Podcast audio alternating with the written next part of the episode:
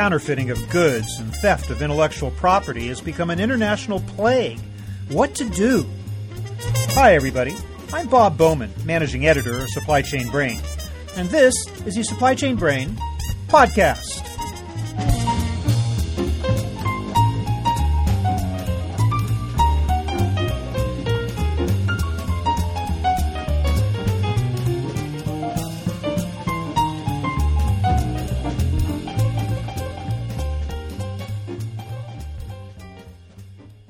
Counterfeiting has been with us since the creation of legitimate goods, and IP theft has been rampant for just as long. There's scarcely a product today that can't be duped and sold for a fraction of its cost. For years, manufacturers looked the other way, convinced there was little they could do to wipe out the scourge. With the growth of international trade, however, the issue has become magnified. Hundreds of billions of dollars are at stake. Lives can be threatened by poor quality knockoffs of products such as aircraft engine parts and pharmaceuticals. My guest today, Professor Michael R. Czinkota of the McDonough School of Business at Georgetown University, fills us in on the severity of the problem. We'll learn what companies must do to put a stop to the practice.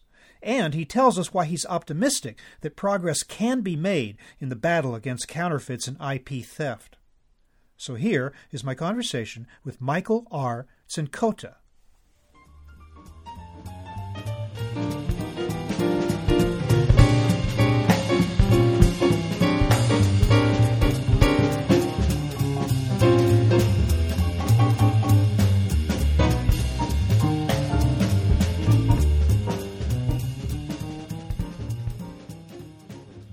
Professor Michael Czinkota, welcome to the program.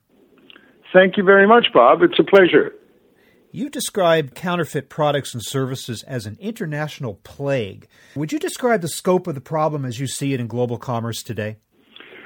Well, nowadays that we have globalization and and uh, around the world everybody is participating in international trade, that has magnified the issue of counterfeiting uh, since everybody is part of counterfeiting, willingly or unwillingly.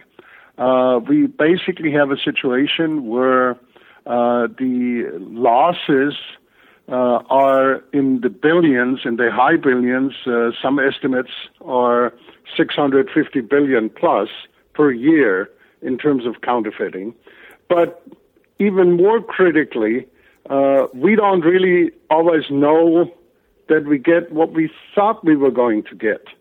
And that, of course, is extremely troublesome. For example, if you, if somebody has counterfeit pharmaceuticals, uh, not only does does that person waste a lot of money, but it may not get the healing power the real pharmaceuticals would bestow upon them. So it is a big problem, a scary problem, but something that is I believe, eventually in remission. It's been with us for, for a long time, for many, many years. Is it any worse today than in the past? Well, in terms of quantity, yes. But I think that is to a large degree uh, the result of concurrent growth with international trade growth. But I, I believe there is much more awareness of the issue. There is much more willingness to do something about it. And there is much more recognition that something can be done about it. Uh, you know, for many, many years, uh, it, it was basically a shrugging of the shoulders, uh, almost like boys will be boys, uh, that, that some groups will just keep on ripping off intellectual property. But in the meantime, we have come to a point where countries and companies increasingly are saying we we don't want to and we cannot afford to run the risk of counterfeit products. And we're going to do something about it. We're going to actively track monitor and remediate the problem together with government authority well, let's talk about China for, for a moment. For many years, China was considered one of the worst violators, both of counterfeit products and stealing of intellectual property. What is going on in China now? Are there actual efforts underway to curb these practices? Well, first, in general terms, I, I think we have seen a substitution of problems. Intellectual property is, of course, still a major problem with China, but uh, industrial espionage, to my mind, would be a much greater concern uh, now and forward looking to the future. Um, at the same time, I should say it is not a particular Chinese problem, meaning we can't ascribe it to China uh, because that's how China is. Rather, it's it's a function of countries on the lower end of the development scale, on the lower end of the income scale, have less opportunity and also willingness to pay for intellectual property. Do keep in mind that uh, one of the key complaints in the 1800s by Britain was that this colony across the Atlantic would not pay for intellectual property, meaning America did not pay to the degree that the British expected payment. And that was nothing evil doing by Americans. It just meant there was not enough money and not enough willingness to transfer the money abroad. Then eventually the Chinese and, and of course with them also the Vietnamese, the Indonesians, uh, many, many countries which are struggling to dig themselves out of the hole of poverty and and become active, wealthy participants in international trade, they have also have had their problems with intellectual property. But as these countries are improving in terms of their economic well-being, so is their willingness to be active and acceptable players with counterfeit or uh, fighting counterfeits. And so you would think that about China, would you not? Because as it matures as a growing economy and and and continues on its path to becoming eventually the world's biggest economy, uh, I would think that it is reconsidering or or moving forward in in protecting IP and fighting counterfeits, right? Absolutely, yes. China is discovering not just externally but also internally that intellectual property is is exactly what it says. It's intellectual and it's property, and it deserves and needs to be protected. Uh, just as one example, if if you think about it, recently we've had Alibaba go on the international markets. Alibaba, the trading platform, um, a key trading platform, I should say, of China. These types of activities were typically seen as totally irrelevant to intellectual property or counterfeit protection. Uh, but if you look at just Alibaba alone, these guys spend more than $16 million a year fighting counterfeit products because they've discovered that unless they give a, a reasonable expectation of originality and and truthfulness to their customers. They're not going to grow anymore as much as they want to grow. So they're they've come basically from a US vantage point to over to the side of the angels in terms of they will uh, fight for non-counterfeit products certain products, I, I, I, think, for example, in the entertainment industry, I wonder if they'd be less susceptible to counterfeiting going forward. I mean, one of the biggest areas of counterfeiting for many years was movies and music. Uh, now those products are becoming digitized, and we're seeing uh, fewer and fewer actual physical media being sold. So I wonder if that becomes more difficult to counterfeit, at least in that particular area. Well, I would I would actually think that it becomes with digitization bec- becomes more more easy to uh, produce knockoffs and distribute them around the world. At the same time, I mean, this is not just a one way street. Uh, just take, for example, say, African music, and consider that again and again, such music, such rhythm becomes incorporated into our uh, Western music, so to speak but all this takes place uh, without compensation, where U.S. firms don't necessarily go back to Africa saying, we we learned about this particular rhythm here, and now we're going to try to track down who was responsible for its development so that we can make some kind of royalty payments.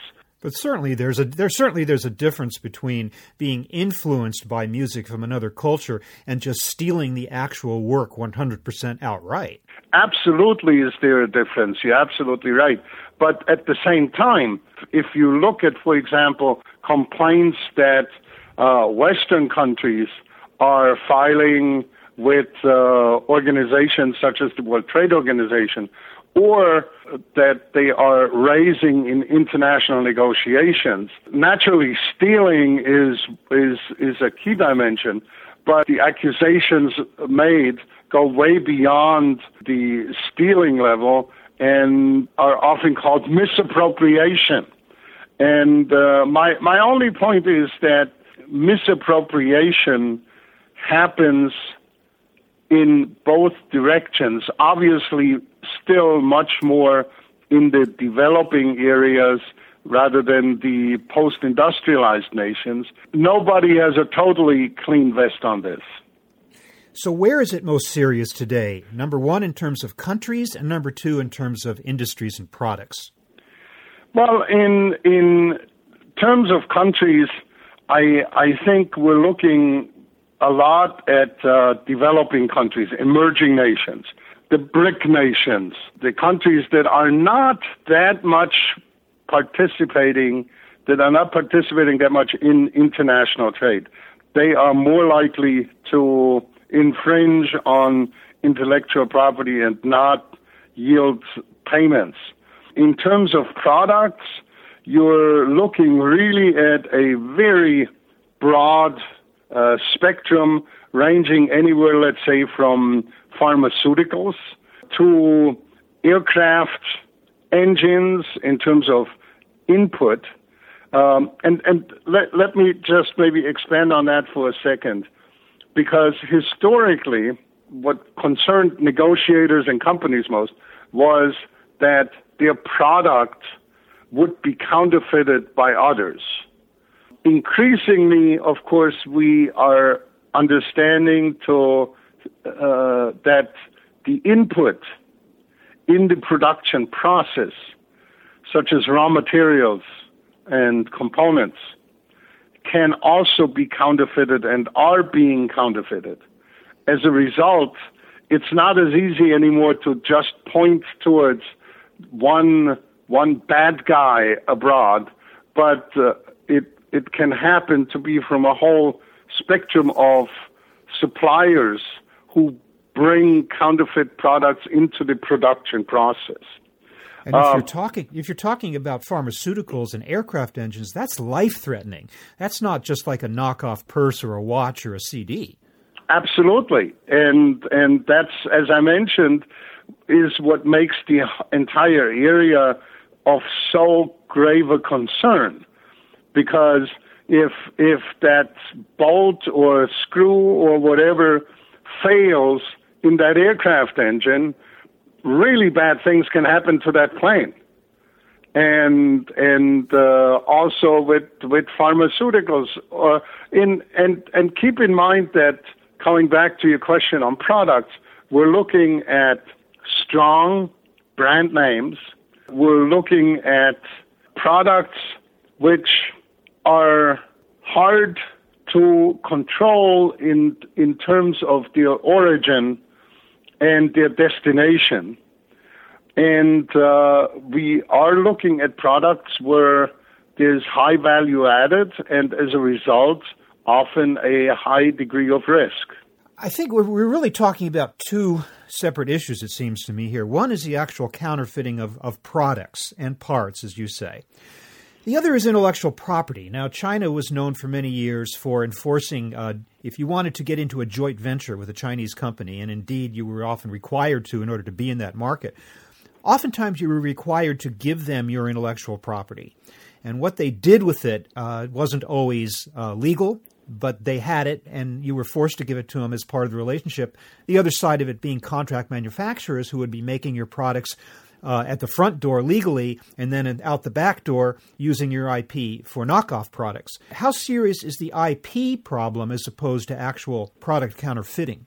Well, IP is is quite important. And as as I mentioned, in terms of industrial espionage, which I consider also part of the entire IP problem, that is actually on the rise. Even though most countries will will tell you that uh, it only appears that way because uh, there is so much more activity in listening to each other. Just think of the NSA problems that the U.S. has faced, uh, but also that other countries uh, suffer under or apply uh, amply. Uh, and and the excuse very often given is that what they do in terms of listening and ferreting out information is simply a, interna- a international information issue contributing to national security and peace uh, rather than a commercial issue. But uh, what one sees and hears from from firms is uh, almost the the reverse, namely that there is grave concern on part of many countries and companies that uh, knowledge gleaned through, say, unconventional technology is also being used to strengthen the economic security of countries. And that is done by passing information systematically on to uh, one's own firms. And then I guess it also leads to the somewhat related issue of cyber attacks and hacking, which often come from the same sources as those engaging in industrial espionage, right? Absolutely. They use a different approach, but uh, the outcome namely changing the picture or the power of competition and the allocation of resources, uh, remains similar. All right, well, let's talk about progress toward toward addressing this problem and some of the solutions that are out there uh, that might that might address it successfully. What is being done right now to curb counterfeiting and enforce uh, intellectual property rights? Well, many many companies have discovered uh, surprising as it may be that this discovery took so long, that uh, it makes sense to work with their governments in curtailing these practices. You know, being at Georgetown, we often get industry speakers from around the country or uh, and around the world, and I uh, clearly remember industry uh, CEOs from from very large and leading firms who would come and say, "Well, we're here in Washington for Georgetown's for visit to Georgetown University, but typically we are not really interested what's going on here." And whenever I hear something along the, those lines, I'm I'm just thinking, uh, "You haven't learned yet." And and typically, uh, a few years later, one sees where these firms open up their own lobbying offices in in Washington, and of course also in Brussels and, and other countries. But uh, point is that companies are getting more involved. They're understanding better what kind of risk they're running because if if we think about it down the road, if something goes wrong with a product, regardless of whether that's because of counterfeiting or intellectual property violations which have been mispositioned um, as customers and as consumers, we don't really care. It doesn't matter if if a if a plane has a mishap due due to some intellectual property problem. We only see the mishap of the plane. What is the who is the manufacturer of the plane, or maybe even who is the manufacturer of the engines? So in in that sense, companies have a real risk position uh, together with their their products as they they are exposed to counterfeiting and IP problems. And and as companies recognize that, they become more active and they try to change things. Internationally, who is the police force who can enforce this? Well, now you're you're asking two two separate questions because there is, if you if you will, a a information force and even a judgment force. Actually, there are several of them, but the most prominent one is the World Trade Organization in Geneva. But then there comes always the crucial second part, which you included, namely who is who is policing, who is enforcing this. And that's where it gets much more iffy because there are no black helicopters of the World Trade Organization and there are no elite troops which would break down intellectual property manifestations. So even if a country is being told by a review panel of the World Trade Organization that yes, your intellectual property rights are being violated, at best, what happens is that this same review panel can say, well, we believe the damages to be X, and you, the country, may retaliate against the other country which per, which permits these violations up to that amount. But of course, that's when things become very complex and not just business affected, but of course also politics and policy affected. And all of a sudden, things don't look as easy anymore as one thought they would be. So, no real teeth to this then? No real teeth in terms of enforcement. That is correct. Is there any hope that such an uh, environment might be created, or maybe I don't know what through Interpol or through other some organ, some other organization that could take this more seriously and actually begin to enforce the dictates of the WTO? Uh, well, I'm not sure whether Interpol would work as as it is the International Police Organization. It might become active in, under conditions where the repercussions of counterfeiting or intellectual property violations uh, leads to uh, additional damages, your proverbial phar- pharmaceutical, which is ineffective as a counterfeit. So I'm not sure about Interpol, but I I do see with national organizations or supranational ones in the U.S., for example, the Office of the U.S. Trade Representative, uh, which is tar- part of the executive office of the president, I do see where there is much more concentration on intellectual property issues, that there are much more propos- many more proposals to convince different other government agencies, let's say here in the U.S., the Department of Commerce or Department of Agriculture, to take steps to discourage such violations.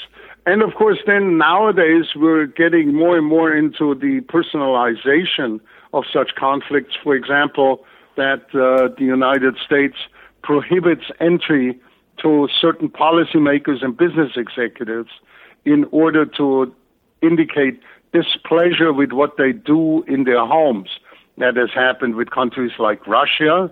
Um, that has happened uh, just lately with countries like Hungary and uh, uh, those those are sort of spin-off regulations which are expected to make life uncomfortable for such violators, and and I I can see where this over time might play also into the trade area. Right now, it's not a trade issue yet. It becomes it's still a policy issue in the general sense, it's an issue of bribery, it's an it's an issue of confiscation, but I can see that being expanded over the next five to ten years, much more into the trade realm. Well, we're almost out of, ta- time, but I, I do want to ask you if you are at all optimistic about the prospects for an improvement in this situation, both on the counterfeiting side and the intellectual property protection side. Uh, yes, I am optimistic. I think that uh, national focus and international focus is always a critical issue with concerns like that. And many times, one country or a small group of countries has one concern, but other countries have totally different concerns. For example, some countries are mainly concerned about growing things. They're, they're really worried about agricultural issues. Others are concerned about manufacturing things. Others yet are looking at uh, managing things. And they all have different concerns. But intellectual property is one of those overarching issues where countries are increasingly recognizing, even though it may not be on the top of their list today, it will be tomorrow. So uh, it it makes sense to grow concerned and start doing things about such such issues, and that happens increasingly. And as a result, I believe that uh, there will be more efforts and more results uh, in preventing the counterfeiting or uh, abuse of intellectual property rights. Professor Michael Czinkota, I really want to thank you for being with us today and helping to put this whole issue of counterfeiting and IP protection into perspective, giving us some ideas on how it might be cured and, and maybe even a peek at the future. Thank you very much. Thank you, Bob, for having me on your show.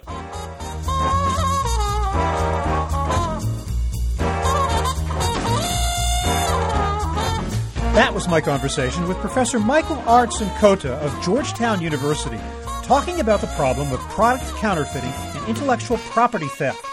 We're online at www.supplychainbrain.com, where we post a new episode of this podcast for streaming or downloading every Friday. You can also read my think tank blog, watch thousands of videos, and access all other other content, including the digital edition of our magazine. Look for us on Facebook and LinkedIn, and follow us on Twitter at scbrain. You can also download or subscribe to the podcast on iTunes. Got any comments or suggestions on this or any episode? Email me at rbowman at supplychainbrain.com. See you next time.